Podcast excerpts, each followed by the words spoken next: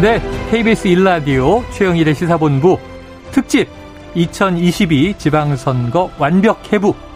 자, 이번, 이번 지방선거 결과 의미를 집중적으로 분석해보는 시간을 특별히 마련했습니다. 엄선해서 전문가 세 분이 와 계신데요. 이택수 리얼미터 대표, 장성철 대구 가톨릭대 특임 교수, 박원석 전 의원 나와 계십니다. 세 분 안녕하세요. 네, 안녕하세요. 네, 모두 다 눈에 초점이 흐리신 오늘 다 수면 부족 상태로 네. 박 의원님은 눈이 빨가세요. 네, 뭐 아침까지 결과 보느라고. 네. 그러게요. 자, 어제 뭐 새벽 한 두세 시면은 그래도 결론이 나오겠지 했는데 야, 경기는 정말 밤새는 경기였습니다. 아니 그 네. 김은혜 후보가 네. 당선 유력입니다 하고 이제 방송 끝나고 예, 예. 가서 자고 일어났더니 바뀌어 있더라고요. 아 그래가지고 어 이게 뭔 일이지? 알아보니까 새벽 5시부터 뭐 역전되기 시작했다고 얘기를 하던데 민심 참 무섭습니다. 무섭다. 야, 장 교수님은 그래서 기분 좋게 전 빨간 마스크 쓰고 오실 줄 알았더니 옅은 핑크색 마스크를 쓰고 오셨네요. 아니, 핑크색밖에 없습니다. 아, 예. 요즘 장교수 색깔이 핑크예요. 아, 전반적으로. 빨간까지는 못 갔고. 빨간까지는 못 갔고 색깔이 핑크다. 자, 이택스 대표님께 네. 여쭤볼게요. 여덟 번째로 치러진 6일 전국 동시 지방선거인데 광역 단체장 기준 12대 5. 뭐 이거 예상들 많이 해왔잖아요. 네. 그럼 국민의힘 압승 이렇게 이제 보도가 나오고 있는데 맞습니까?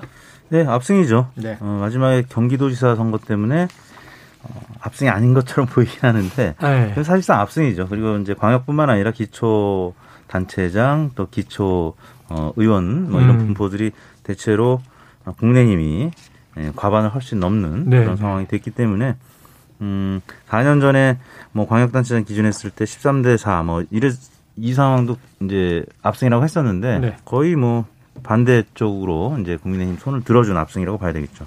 그래요. 자, 그럼 이제 우리가 그냥 항상 이 진영 논리 보수 대 진보 이렇게 얘기를 해오니까 자, 장성철 교수님과 네. 박원석 의원님의 이 평가를 한번 들어보죠. 장 교수님 먼저. 국민의힘이 압승을 했고요. 그 민주당 같은 경우에는 완전하게 그냥 패배한 것은 아닌 것 같다라는 네네. 생각이 들어요. 왜냐하면 경기도지사 선거 이겼다는 것은 큰 상징적인 의미가 있으니까요. 어. 근데 뭐 각종 광역 단체장, 기초 단체장뿐만이 아니라 더 중요한 게 시군구 의원이거든요. 네. 시군구 의원에서도 국민의힘 개 국민의힘이 대략 3분의 2 정도의 음. 의석수를 얻었기 때문에 국민의힘 광역단체장, 기초단체장들이 좀 제대로 일할 수 있는 기반이 마련됐다. 그래서 저는 이번에 하여튼 선거의 의미를 결국에는 대선 이후에 네. 완전한 권력의 교체가 되지 않았느냐 아, 생각이 듭니다. 그래요. 이게 대선 2라운드라는 또 별명도 붙기도 했었는데 저는 계속 저항을 좀 했어요. 이 음. 지방선거는 대선 총선은 또 다른 겁니다.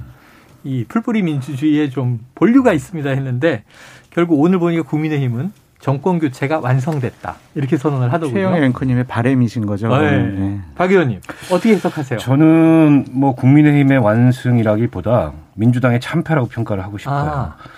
그러니까 역대 지방선거가 대선 직후에 치러진 지방선거에서 여당이 진 적이 없습니다. 음. 때문에 국민의, 국민의힘의 승리는 예견됐던 바였는데 네. 이제 민주당이 저도 너무 좋고 결과에서 진 것뿐만이 아니라 이제 선거의 과정, 음. 명분에서도 크게 졌기 때문에 네. 저는 이게 이제 국민의힘, 국민의힘의 완성이라기보다 민주당의 참패다 이렇게 음. 의미 부여를 하고 싶고요. 네. 대선 이후에 어쨌든 대선에서 패배한 정당으로서 뭔가 성찰과 변화와 쇄신의 노력을 기울였어야 되는데 네. 그런 모습이 국민들이 보기에는 조금도 보이지 않았고요. 음. 오히려 그 대신에 어, 의회의 다수 의석을 내세워서 무리하게 검수완박 법안을 밀어붙이고 또 대선 패배에 책임이 있는 사람들이 앞다퉈서 명분 없는 음. 지방선거, 재보궐선거 출마를 하면서 민심이 크게 악화됐는데 음. 선거 마지막까지 사실은 민주당은 그걸 몰랐던 건지 음. 모른 척 했던 건지 네. 전혀 그런 그 여론 악화나 민심 악화에 반응을 안 했어요. 어. 그리고 이제 계속 끝까지 이제 견제론을 얘기를 했는데 음. 견제론에 국민들이 선뜻 동의하기에는 정권이 너무 초반이에요. 음. 뭐한게 있어야 견제도 하는데 네. 아직은 지켜보는 상황인데 이제 견제론이 별로 민심에 먹히지 않았고 그보다는 훨씬 더 절박한 호소를 그 민주당이 했어야 되지 않느냐. 음. 근데 뭐 선거 직전까지도 당내에 이른바 이제 쇄신을 둘러싼 당내 갈등 네. 이런 게 이제 노출이 되고 이러면서 정신 못 차렸다. 음. 이런 평가를 국민들이 단호하게 내린 게 아닌가 싶습니다. 네, 네. 오히려 민주당의 참패였고 박 의원님 얘기를 들으면 뉘앙스는 이제 결국 여당이 그런 주장을 했지만 민주당이 심판받은 모양새. 네. 자, 정신을 못 차렸다 이 표현까지 등장했습니다.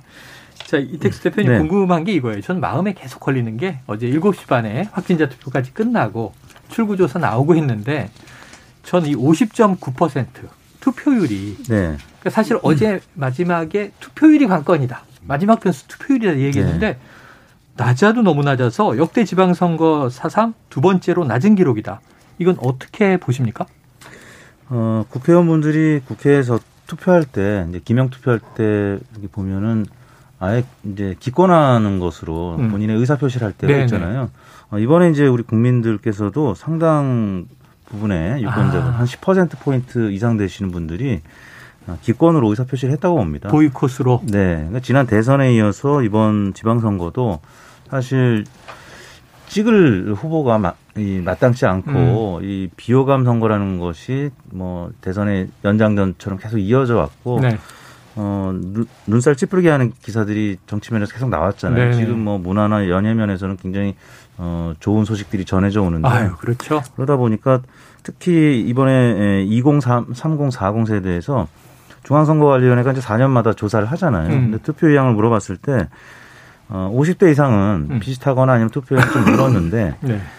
2030, 40 세대는 투표율이 현저하게 이제 낮아지는 투표 의향이. 네. 근데 실제 예, 투표에서도 그 뭐 그 그렇게 나타났습니다. 음. 그대로. 음. 그래서 제가 볼 때는 어 국민의힘보다는 민주당 지지층에서 확실히 예, 뭐 지지를 철회하거나 음.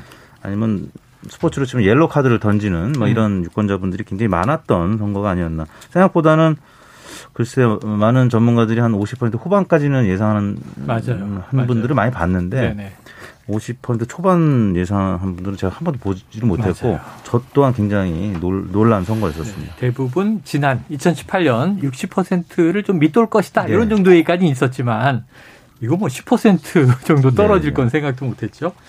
알겠습니다. 자 이번 지방선거에서 최대 격전지 역시 수도권이 꼽혔습니다. 이 가운데 인천 전직 시장, 현직 시장 4년 만에 리턴 매치다. 재대결이 펼쳐져서 주목을 받았는데요. 자, 유정복 인천시장 당선인을 지금 전화로 연결해서 당선 소감과 각오를 직접 들어보겠습니다. 자, 당선인님 나와 계시죠?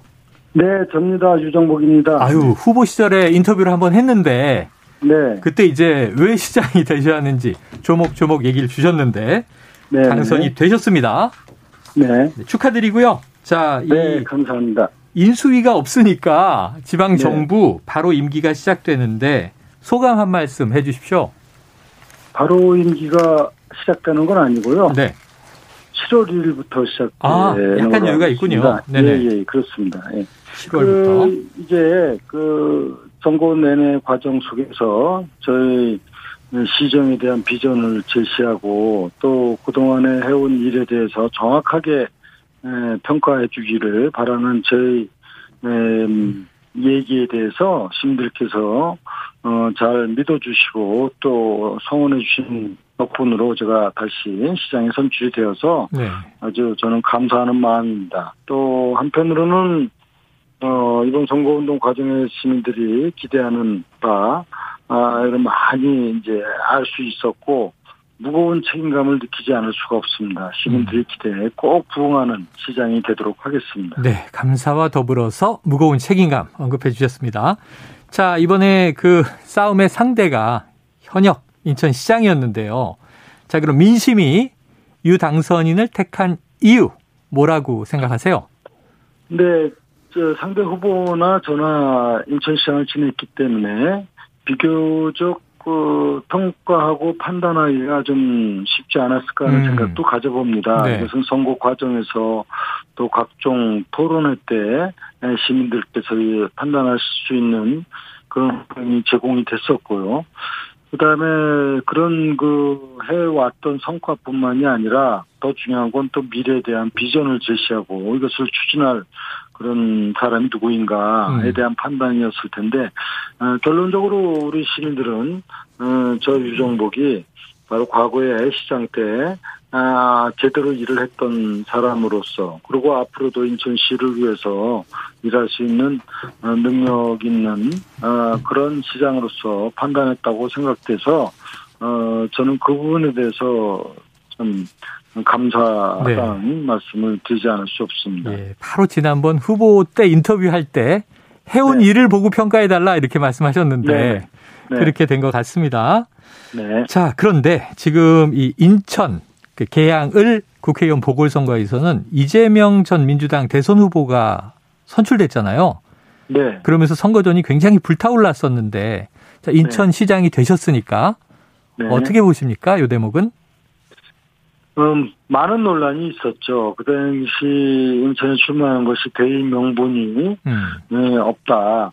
그리고 계양 지역을 너무 우습게 보고 이렇게 갑자기 출마하는 거 아니냐. 심지어는 개인의 어떤 정치적 목적, 특히 뭐, 어, 국회의원이 되어서 네. 어떤 방탄용으로 하기 위한 거 아니냐. 이런 부정적인 얘기도 많이 회자가 됐죠. 네 그래서 이재명 후보가 갖는 대통령 후보로 나왔던 그 지명도에 비해서는 어, 사실상 그렇게 어 선거 내내 큰저 표차의 그러니까 뭐 지지율 음.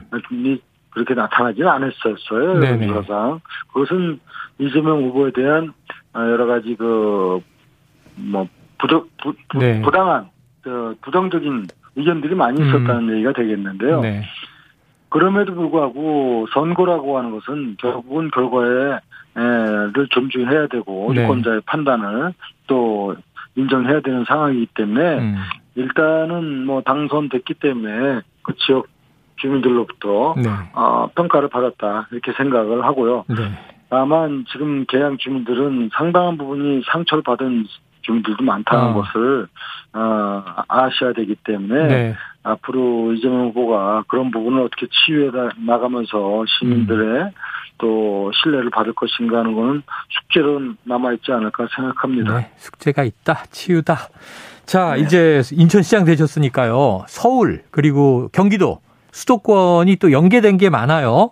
네. 아마 중앙정부나 오세훈 서울시장과는 뭐 협치, 협력이 잘 되겠지만 지금 네. 경기도지사는 김동연 지사가 당선됐습니다. 네. 자, 앞으로 인천시정, 수도권 연계 어떻게 좀 풀어가시겠습니까? 저는 선거를 하는 과정에는 정당의 이름 하에서 이루어지기 때문에 에, 거기에는 뭐 당연히 대, 대비해서 어 적대적인 관계 속에서 서로 싸움을 하고 그러지만은 음.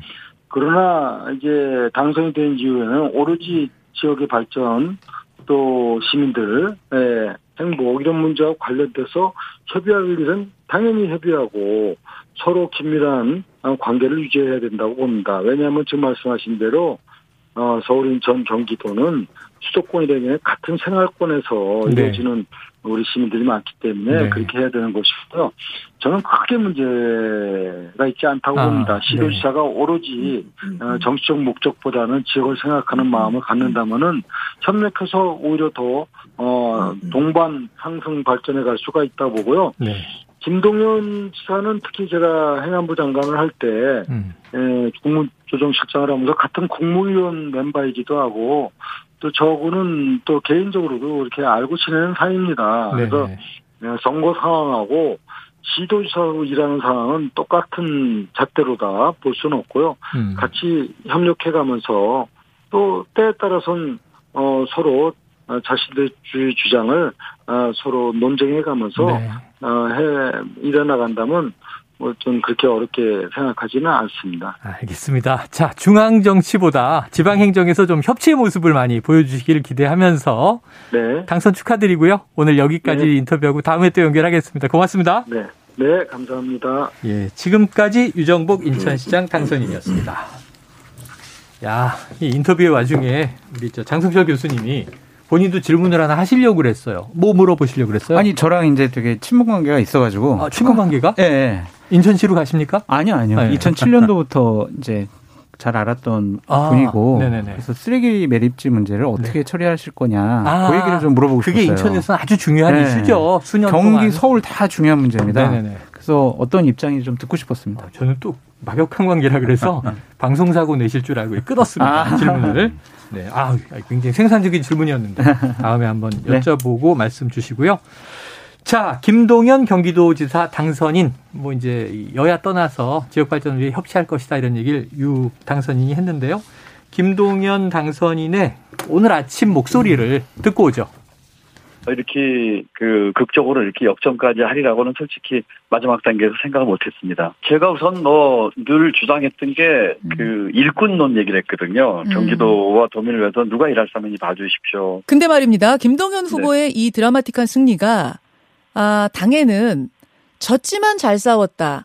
선방했다. 그래, 우리 괜찮았어. 이렇게 해석이 될 수도 있고, 실제로 지금 그런 해석들이 좀 올라오기도 합니다. SNS나 뭐 이런 것들 보면. 저는 그건 틀린 생각이라고 생각합니다. 어, 음. 그는 잘못된 생각이라 합니다. 만약 그 생각을 한다면 정말 더 깊은 나락에 빠질 거예요.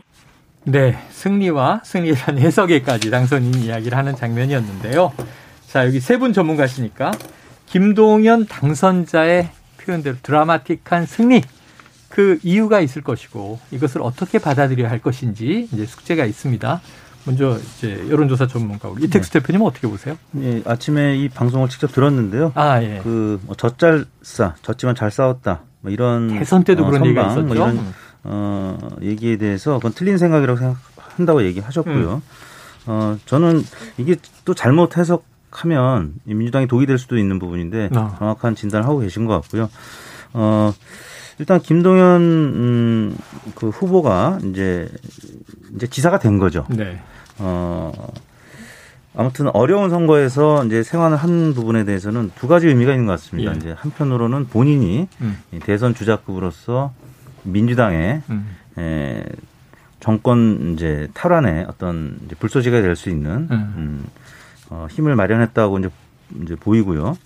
어, 또 하나는 만약에 김동연 후보가 여기서 이제 석패했다면 음. 이제 13대 4가 되는 거죠. 그렇죠, 그렇죠. 그러면 어 민주당이 지금 사실 옐로 카드를 받았는데 만약 그렇게 됐었다면 레드 카드를 받게 된 거죠. 만약 당이 뭐 해체 위기의 상황까지 갔었을 네. 텐데 아무튼 어, 풍전 등화의 상황에서 김동연 후보가 어, 본인도 살았고 당도 살리는 어떤 네. 굉장히 중요한 모멘텀이 되지 않았나 싶습니다. 중차대한 역할을 했다. 앞으로 또 기대가 되는 그런 네. 상황이 자, 장 교수님 어떻게 보십니까? 김은혜 후보 정말 잘 싸우셨는데 잘 싸웠죠? 저는 기본적으로 민심에 반하는 권력이 만든 후보에 대한 도민들의 반감이 좀 있지 않았느냐라는 아, 생각이 들어요. 윤심이 독이 됐다? 예? 윤심이 독이 됐다? 네. 그러니까 제 주위에도 보면 어, 전통적으로 계속 보수 우파를 지지하던 분들도 네네. 경기도지사는 이렇게 좀 어떻게 해야 되지라고 좀 고민하시는 어, 분들이 어. 좀 있더라고요. 그러니까 그러한 부분이 기본적으로 문제였었고 또 하나는 인물론적으로도 음. 초선 의원을 하셨고 청와대에 있었고 뭐 언론사에 종사하셨던 분이 있었고 기재부 장관을 상대로 해서 네네. 과연 경기도지사 까밀까? 네. 라는 인물에 대한 상대적인 비교 네네. 거기서 조금 뒤처지지 않았느냐라는 생각도 들었고 마지막에는 좀 의혹들이 많이 나왔죠. 예, 그런 예. 부분들이 8천여 표라면 음. 어느 정도 일정 부분 영향을, 영향을 줄 수밖에 없었다라고 보여집니다. 아, 그럼 그거 더해서 지금 강용석 후보가 득표한 게 그 표 차이보다 크잖아요. 그거는 이제 박원석 의원님이 해석을 해주실 겁니다. 박 의원님 어떻게 보십니까? 전체적으로 종합해서 뭐 결과론적 해석일 것 같아요. 결과론적 해석이다. 사실은 그게 우려됐다면 진즉 당내에서 단일화 문제를 꺼내 들었겠죠. 음. 당내에서 단일화 관련해서 뭐 찬성하는 목소리보다는 반대의 목소리, 우려의 목소리가 훨씬 더 그래서 잖아요 결국 안 됐고요. 때문에 이건 이제 결과를 열어보고 나서 이제 와서 하는 평가. 음. 거기가 이제 5만 표 넘게 가져왔으니까 네. 그 표를 가져왔다면 이길 수 있지 않았을까. 그 중에 일부만 왔다면 네, 이런 평가인데 국민의힘으로서는 그런 결정을 하기가 어려웠을 거예요. 음. 어쨌든 탄핵 이후에 국민의힘이 여러 가지 내부의 정체성 논란부터 시작해서 리더십의 혼란 이런 걸 겪다가 음. 이제 비로소 좀 정돈이 됐는데 네네. 다시 또 그런 뭐 이 거의 극우에 가까운 음. 이런 그, 어, 이 스피커를 불러들여 가지고 당내에 또 다른 그런 논란을 만드는 게 선거 앞두고 바람직하냐 이런 반대가 훨씬 더 셌을 거고 음. 저는 뭐 장 교수가 앞에서 다 얘기를 하긴 했는데 경기도민들이 굉장히 고민이 많았을 것 같아요. 네, 네. 특히 이제 이 스윙 보터들 있잖아요. 네. 이런 분들은 진짜 고민이 많았을 것 같아요, 이번에. 아, 왜냐하면 김은혜 후보는 보면 굉장히 팬시해요. 음. 왜냐하면 대통령이라는 후광이 있고 어. 또 최초의 여성 광역단체장 네. 당선되면 네. 그리고 젊습니다. 73년생. 음. 이제 거기에 마음이 가다가도 음. 그래도 경기지사는 음. 어쨌든 국가 경영을 할 정도의 역량이나 음. 비전이나 경륜을 가진 사람이 해야 되는 거 아니야? 과거에 그래 이런 생각에 이르면 네, 네. 그러면 김동연 후보가 훨씬 더 낫지. 그러니까 일종의 인물론의 비교 우위죠. 음. 이런 사이에서 고민하는 스윙 보터층들이 상당히 있었을 네, 것 네. 같은데 최종적으로 저는 김동연 후보가 본인은 이제 일꾼론이라고 얘기하셨는데 이게 예. 사실 인물론이거든요. 어. 인물론을 앞세워서 구도가 굉장히 어려운 선거에서 네. 마지막에 아주 신승을 했다 음. 이렇게 보고요. 경기도민들이 그 김은혜 후보가 가진 팬시함보다는 그 김동연 후보가 가지고 있는 어떤 실질, 안정감, 네, 어떤 이런 것들을 훨씬 더 네. 중시한 게 아닌가 그렇게 평가합니다. 두 분이 그냥 뭐 이렇게 김은혜 후보의 패인 분석, 또 이제 김동연 후보의 이제 승인 분석을 잘 해주셔서 균형이 맞은 것 같은데 요걸 하나 죠 이택수 대표님 네. 여쭤볼게요. 이게 아까 모든 해석은 사후 평가일 네, 수밖에 네. 없어서 결과론이긴 합니다만 네. 이번에도 자 이재명 고문의 등판. 네. 그런데 분당감 나와라. 근데 개항을로 갔고요. 네. 근데 또 총괄 선대위원장이에요. 경기도는 전임 도지사입니다. 그러니까 김동연 후보가 명심을 받았다. 김은혜 후보가 윤심을 받았다면 이런 뭐 분석을 많이 했는데 자, 경기도는 이재명 덕에 신승한 것이다. 이렇게 이긴 것이다. 드라마틱하게. 아니다. 오히려 이재명 때문에 거의 질 뻔했다. 이 두 평가 중에 어떤 게 맞아요? 어, 저는 둘 다 어떤 확신이 안 듭니다. 그 아, 둘다 의견에 대해서. 네. 그리고 그럼 이제 뭐 명심 이재명 후보의 역할은 플러스냐 마이너스냐 결국 이렇게 음, 얘기가 되겠죠. 그러니까 초반에는 플러스가 돼서 음. 공천까지 이제 받았다고 봅니다. 네. 어, 그런데 이제 선거 종반에 이를 때 가장 논란이 됐던 것이 이재명 공, 그 당선인과 관련해서 김포공항 이전 논란이었는데 음. 김포공항 이전 논란은 경기도하고는 조금 살짝 비껴간 네, 이슈였다고 네, 네. 생각을 합니다. 네. 어, 그런 면에서는 뭐 도움이 안 됐을 수도 있고 됐을 수도 있는 네. 저는 뭐 그런 판단이고요. 어, 그 김포항 이제 논란은 오히려 제주도 선거에는 좀 영향을 미쳤고 예. 또뭐 인근에 있는 이제 서울에 뭐 양천구, 강서구 네네. 이런 쪽에 강서 지역, 예, 그 이제 국민의힘 후보들한테도 영향을 좀 미치는 음. 뭐 예를 들면 요번에 양천구에서 이제 좀 여유 있게 당선이 되긴 했습니다만 네네네. 어, 좀 긴장을 할 수밖에 없었던 후보가 이제 이기재 양천구청장 후보였는데 왜냐하면 본인도 공약으로 네. 냈잖아요. 네. 국민의힘 후보인데. 네. 뭐 그런 차원에서는 이제 조금 당 안팎에 영향을 네. 준 지역들이 있었는데요.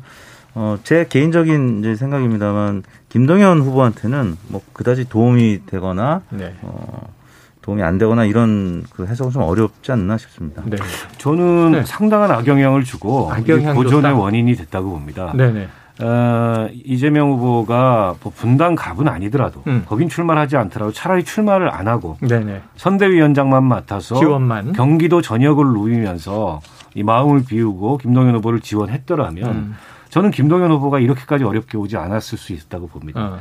그러나 비단 경기지사 선거뿐만이 아니라 이번에 전국적인 지방선거에서 민주당이 고전하는 원인 중에 하나가 음. 이 명분 없는 대선 패배 책임자들의 출마예요. 음. 그게 사실은 민주당의 지지층들, 특히 이제 뭐 열성 지지층은 모르겠는데 음. 그 지지 강도가 좀 약한 연성 지지층들 같은 경우에는 선두 투표장으로 나오기에 내키지 않는 네네. 네. 이런 상태를 만든 거죠. 음. 그래서 사실은 이재명 후보가 개항 그 선거에서 이기고 다행히 이재명 후보 입장에서 봤을 때 다행히 경기에서 지다가 이겨서 어.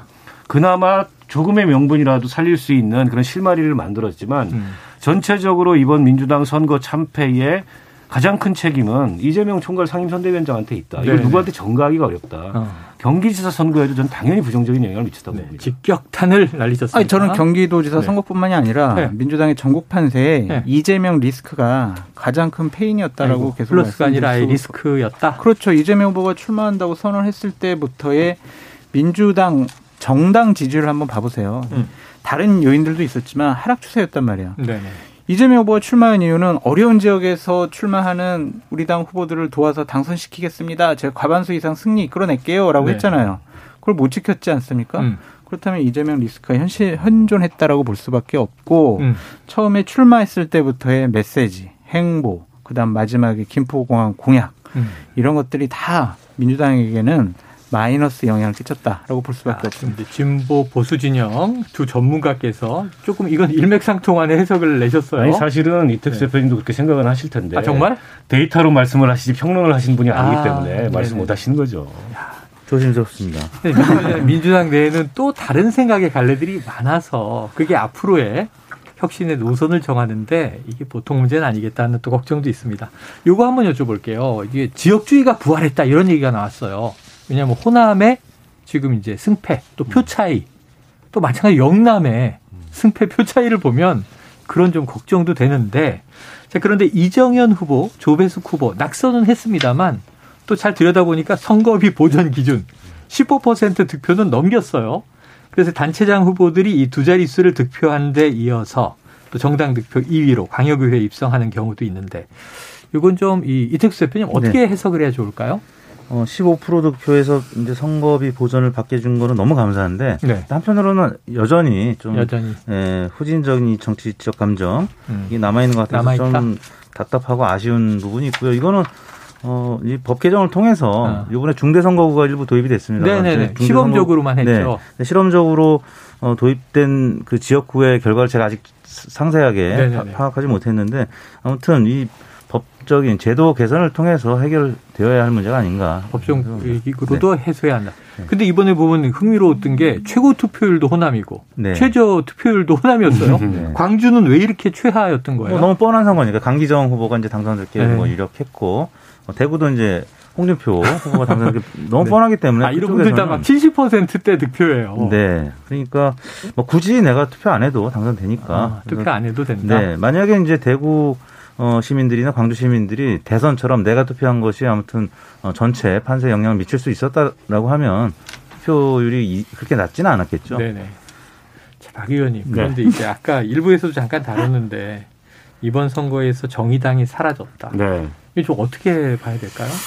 그 오늘 정의당 지도부가 오전에 총사퇴를 맞아요. 했습니다. 나왔죠? 뭐 총사퇴를 안 할 수 없는 선거 성적표를 받아들였고요. 음. 저는 한마디로 그 평가를 하자면 어, 당을 해체하고 음.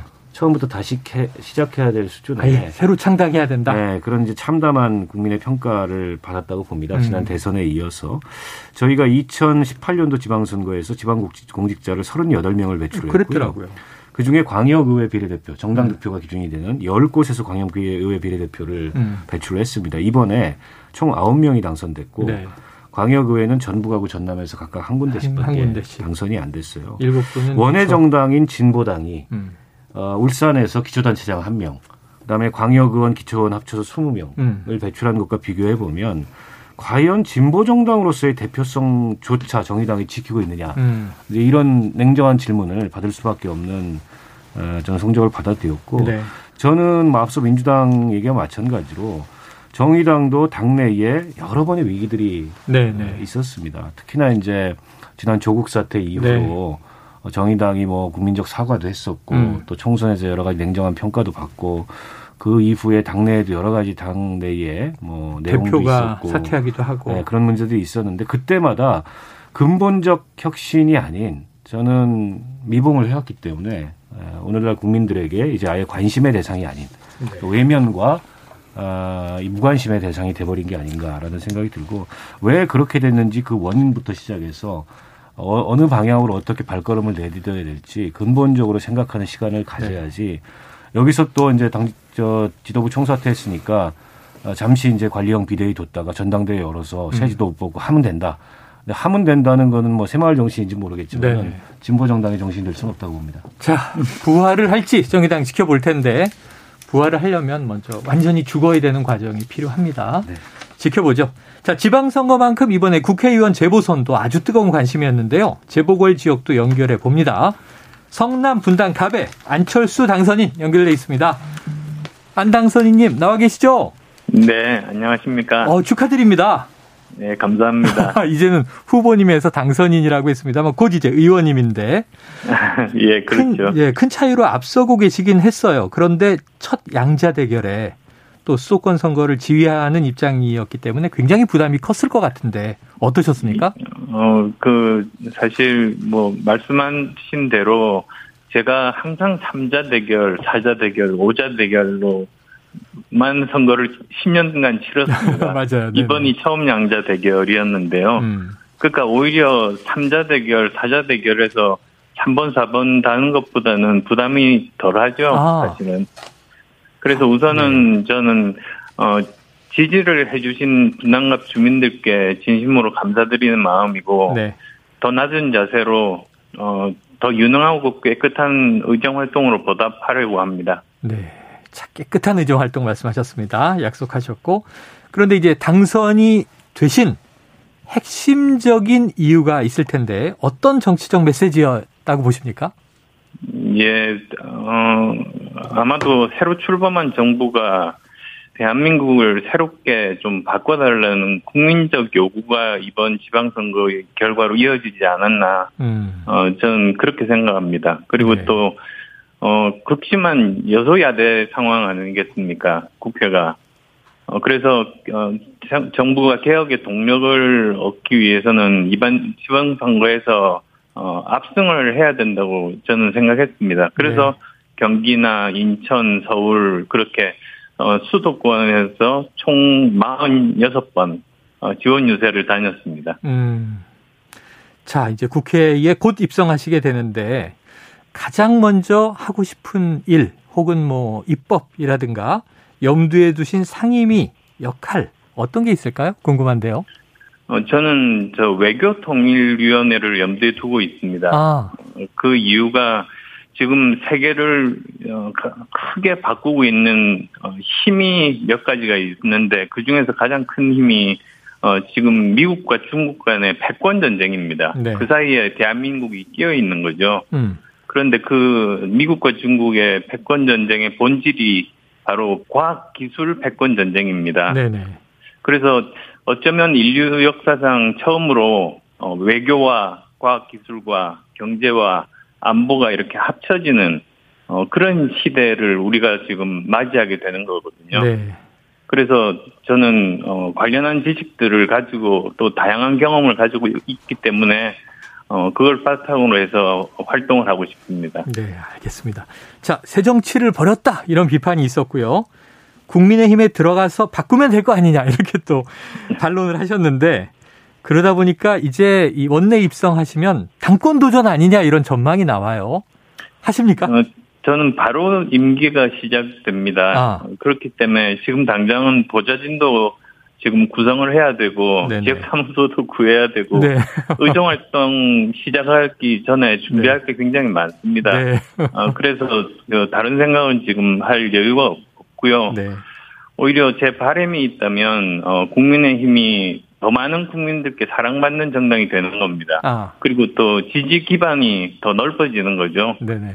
어, 그래서, 어, 또, 음, 전 세계적으로 양극화가 굉장히 극심해지고 있어서요. 네. 사회적인 약자를 따뜻하게 품는 그런 정당이 어, 되어야 한다. 어, 그렇게 아, 생각합니다. 알겠습니다. 아, 지금 스튜디오에 전문가들이 있어요. 박원석 전 의원님 보좌진 구하고 계시답니다. 뭐 좀 좋은 주실 거 없으십니까? 아니 뭐 좋은 분 있으면 소개시켜 드리겠습니다. 우리 예, 안철수 대표님 축하드립니다. 네, 감사합니다. 자, 의원님 오늘 말씀 잘 들었고요. 앞으로 의정 활동 기대하도록 하겠습니다. 네, 고맙습니다. 예, 감사합니다.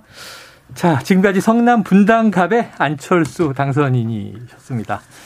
자, 아, 조금 있다가 또 다른 당선인도 연결을 해볼 텐데, 자, 지금 안철수 이제 전 대표, 또 대선 후보, 그리고 이제 이번에는 인수위원장을 거쳐서 국회 원내 입성. 장성철 저 교수님은 어떻게 평가하세요? 어, 이제 새로운 날개를 달으신 거죠. 날개 달았다? 본인이 2027년에 대통령 선거에 출마할 가장 기본적인 추추도를 마련했다라고 음. 보여지고요. 앞으로 본인이 하기에 따라서 네.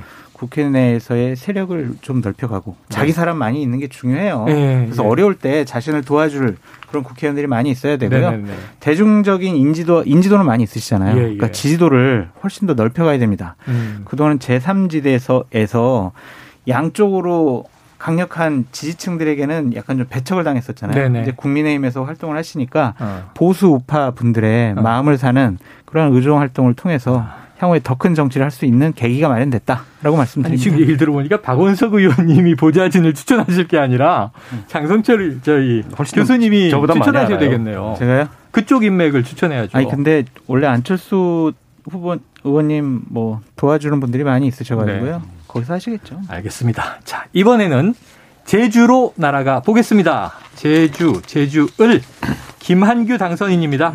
김한규 당선인 나와 계십니까? 아, 네, 안녕하세요. 김한규입니다. 감사합니다. 야, 네, 후보 네. 시절에 인터뷰한 게 바로 며칠 전인데 당선인이 되셨습니다. 축하드립니다. 아, 네, 감사합니다. 네, 소감 선거가 너무 예. 네. 선거가 너무 빠르게 진행돼서 저도 네. 인터뷰한 게 먼 옛날 같이 느껴지는데요. 네. 어, 우리 도민 여러분께서 어떻게 보면 이 지역에서는 잘 알려지지 않았던 새로운 음. 인물인데 과감하게 저한테 기회를 주셔서 진심으로 감사드린다는 말씀 아, 꼭 하고 싶습니다. 야, 소감으로 제주도민 지역구 주민들에게 감사를 전하셨습니다. 지난번 인터뷰 때 외지인 아니냐? 근데 아니다. 네. 어린 시절 친구들이 다 고향에 있어서 정보 많이 듣고 있다 그러셨어요. 네. 자, 여론조사 초박빙이었기 때문에 선거 내내 좀 긴장 속에서 하루하루 보내셨죠? 네, 맞습니다. 이 여론조사 결과가 갈수록 저한테는 좀 안 좋게 나왔는데요. 아무래도 전국적으로 대통령 새로운 대통령께서 취임한 이후에 정권 안정론이 어, 커져갔고 음. 그게 이제 제주도까지 어, 영향을 미쳤습니다. 그러다 보니까 예, 제주도 내에서의 민주당 지지율과 제 지지율도 계속 좁 아, 내려가다 보니까 정말 초박빙 상황이 됐는데요.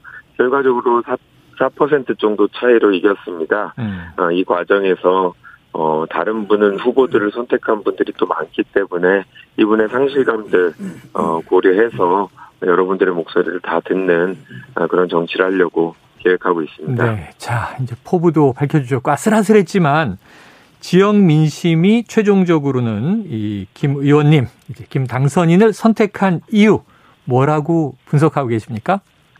뭐 두 가지인데요. 네. 어, 기존에 지금 오영훈 지금 도지사 당선인이 국회의원으로 하면서 지역 내에서 좋은 평가를 받았습니다. 음. 그러다 보니까 후임자로 어떻게 보면 지정된 제가 아, 그 덕을 받은 게 있고요. 두 네. 번째는 제가 기존의 제주 지역의 국회의원이나 도의원분들과는 조금 다른 아, 정치적 경험이나 아니면 사회 경험을 갖고 있었기 때문에 음. 뭔가 새로운 인물 또 40대에 대한 신선함, 뭐 하여튼 기대 이런 것들이 좀 영향을 미치지 않았나 아, 스스로 한번 평가해 봅니다. 네, 네, 알겠습니다. 뭔가 차별화가 아, 돼 있다.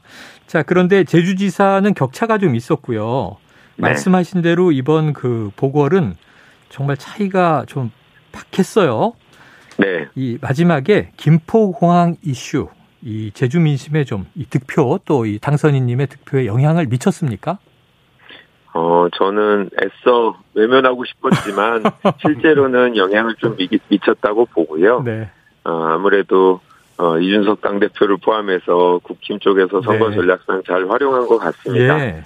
예, 그래서 정말 더 박빙이 되었던데 영향을 미쳤던 것 같고요. 네. 오영훈 도지사 후보 같은 경우는 지역에서 정치를 많이 하신 반면에 음. 상대 후보가 처음으로 출마하시는 분이었거든요. 네네. 그런데 저는 반대로 네네네, 상대방 그렇죠. 후보가 다섯 번 출마하셨고 또 한 분은 이 지역에서 민주당 출신으로 삼선이나 한 분이 무소속으로 나와서 음.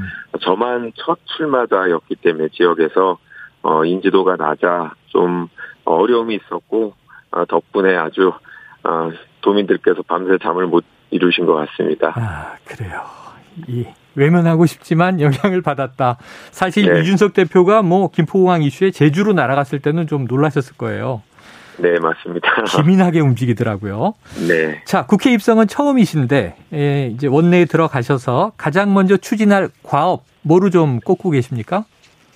제가 이 제주도에서 출마를 하면서 아, 지역구 정치인이라는 게 수도권이 아닌 데서는 정말 어, 지역과 어, 상당히 밀착되어 있지 않으면 지역 현안에 대한 이해도가 높지 않고 음. 또 지역민들의 요구사항을 1순위로 고려하지 않으면 사실 지역 정치인으로 인정받기 어렵다는 걸 느꼈습니다. 네. 그래서 어, 저희 지역이 어, 완전히 도농 복합 도시인데 그 중에서 원도심의 문제들이 좀 있습니다. 활성화가 필요한 부분이 있어서 이 부분 관련해서 어, 규제를 좀 완화하는 아, 법령이 필요하고 기타 예산도 필요해서 또 원도심의 활성화에 일차적인 주안점을 두려고 하고 있습니다. 네, 알겠습니다. 이제 또 총명한 보좌진도 꾸리셔야 될 텐데 지금 스튜디오에 네. 보좌진 추천 전문가들이 포진하고 있습니다.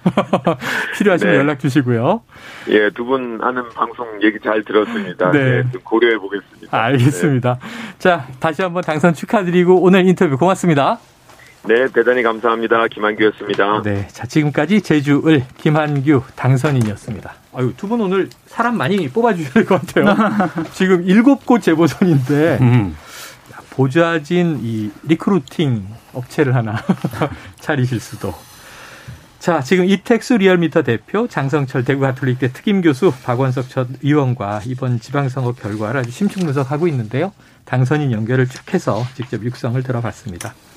자, 김한규 당선자 인터뷰 들으셨지만, 이 김동연 당선자도 그렇고, 이 민주당 내 소위 강성 세력과는 좀 선을 긋는 듯한 인터뷰가 오늘 많아요.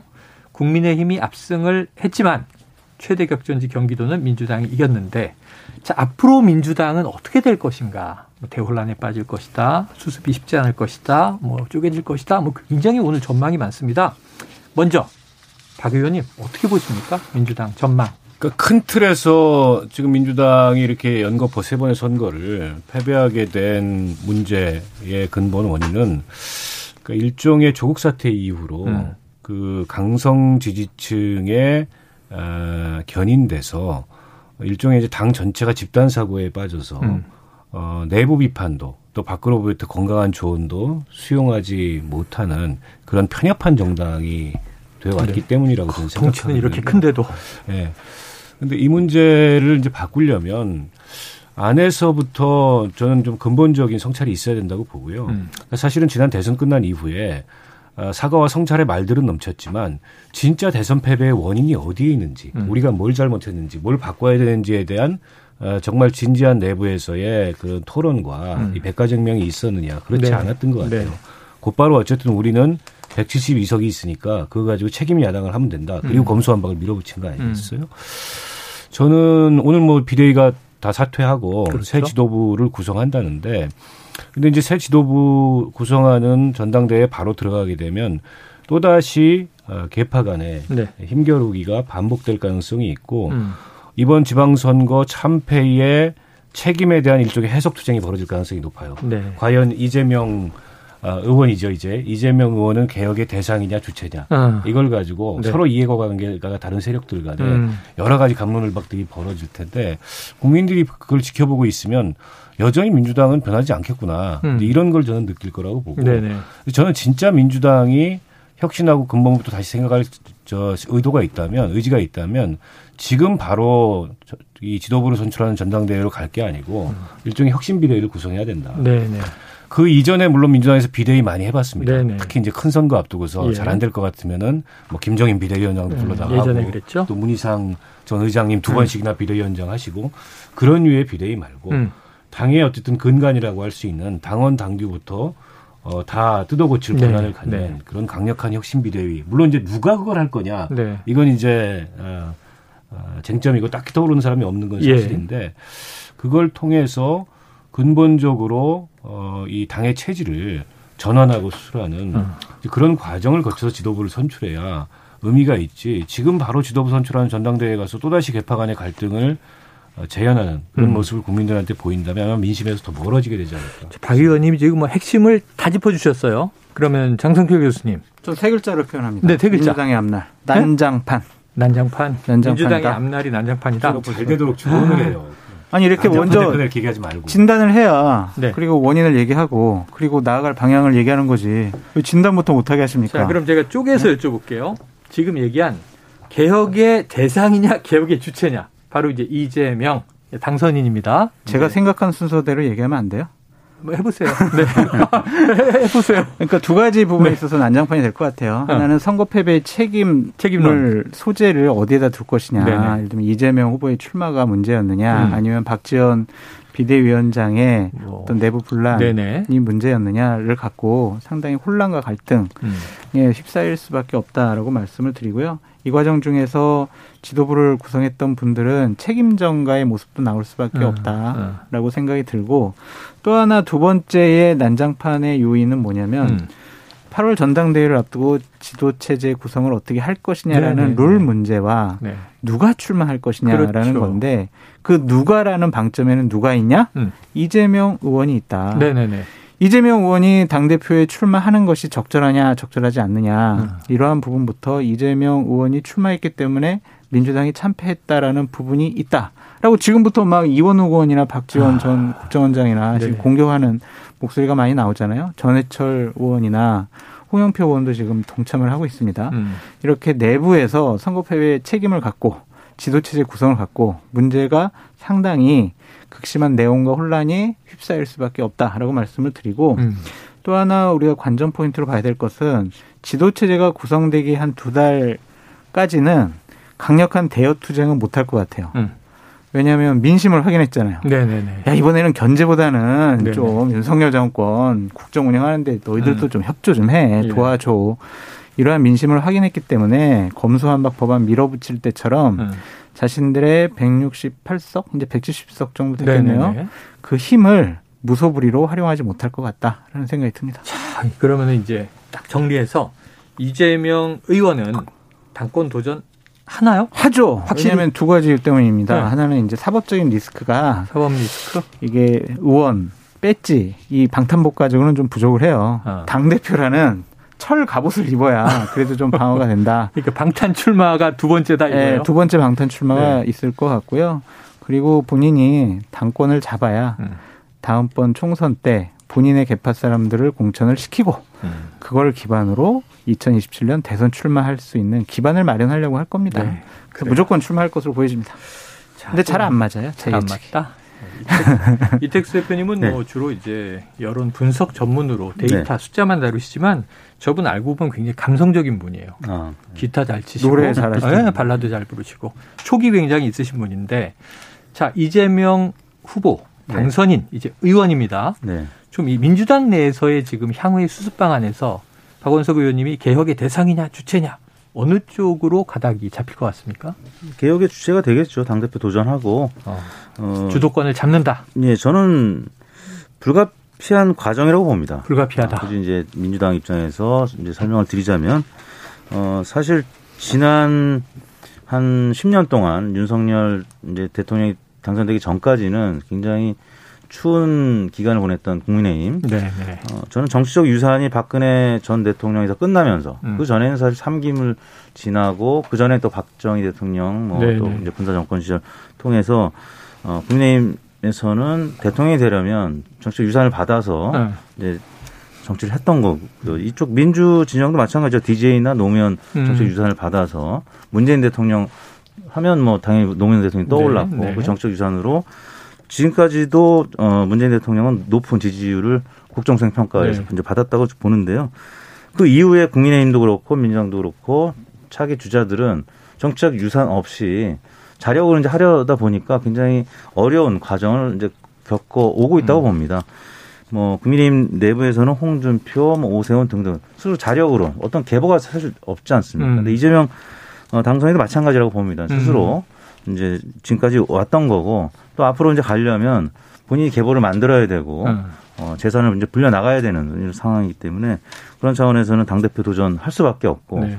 총선에서 자기 계보 개파의 의원들 많이 만들어내야 되고 음. 그렇게 크지 않으면 사실 어, 민주당 입장에서는 지금 차기 주자가 딱 떠오르는 분이 이재명 후보 빼고는 사실 많지 않습니다. 어. 그런 차원에서는 이재명 어, 당선인 그다음 김동연 지사 뭐 등등 이번에 이제 생활한 분들 음. 어떻게 보면 민주당에서는 이제 논란도 많고 뭐 책임도 많이 지어야 될 부분이 있지만 그래도 중요한 자산이 그래도 불씨로 살아남았다 씨앗으로 음. 살아남았다 이렇게 저는 어, 뭐 긍정적으로 좀 평가할 부분도 있다고 봅니다. 아, 정치 사학자 같은 정치적 유산이 중요하다. 계보가 중요하다. 근데 솔깃하네요. 어, 그래 왔던 것 같고 길게 보면. 근데 아까 박 의원님은 정의당에 대해서도 그렇고 민주당에 대해서도 그렇고 완전히 이제 해체 재창당 수순으로 가야만 혁신할 수 있을 것이다. 이렇게 이제 조언을 해주셨는데. 네, 그만큼 사실은 그 체질화되어 있는 거죠. 네. 특히 이제 민주당 같은 경우에는 아주 비대한 기득권 정당의 모습이 음. 굉장히 체질화돼 있고 그 기득권이 어, 특정한 개파만을 의미하는 게 아니고 전반적으로 그래요. 그 점에 있어서 이재명 어, 후보는 과연 자유로, 자유로운가 아. 저는 이렇게 묻지 않을 수 없고요. 당연히 뭐 기존 정치 논리나 문법대로라면 당대회 출마하고 네.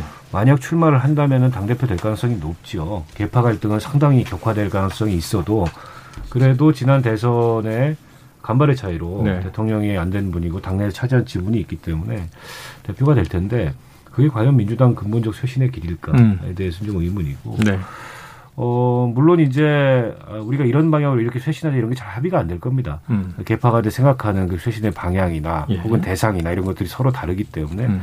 또 그런 것들이 치열한 경쟁을 거쳐서 경쟁을 통해서 혁신을 하는 것도 하나의 방법인데 네. 민주당이 지금 그럴 만큼 이 변화에 민감하고 음. 또 아주 절실하게 변화를 추구하는 그런 정당인가에 대해서 의문이고요. 아직까지는 음. 과거에 이제 탄핵 이후에 국민의힘이 선거에서 연패하고 그다음에 비대위가 또 비대위를 만들고 그 비대위가 뭐 또 비대위를 만들고 급기야는 황교안 대표를 당 대표로 만들어서 뭐 극우 세력을 당내로 불러들이고 이런 악순환을 거쳤어요. 어. 그리고 나서 당내에 자원이 없으니까 당 밖에 문재인 정부가 만들어준 검찰총장을 데려와서 네, 네, 네. 대선 이겼단 말이에요. 음. 어쩌면 민주당의 상당 기간의 운명도 이와 비슷할지도 모르겠다. 어. 이게 이제 대선에서 패배한 정당의 에, 어쩔 수 없이 어쩔 수 없는 운명이기도 하지만 음. 저는 그보다는 혁신이 없는 야. 그런 정당의 운명이 아닌가 이런 생각이 들어요. 어마어마한 정치 소설인데요. 간단하게 좀 덧붙이면 네네. 리모델링 하는 것보다 재건축하는 게 낫다. 아. 지금 뭐 그냥 어디가 조금 무너지고 네네. 부서졌다고 해서 거기만 이렇게 땜질식으로 처방을 하면은요 그 건물 그대로 있습니다.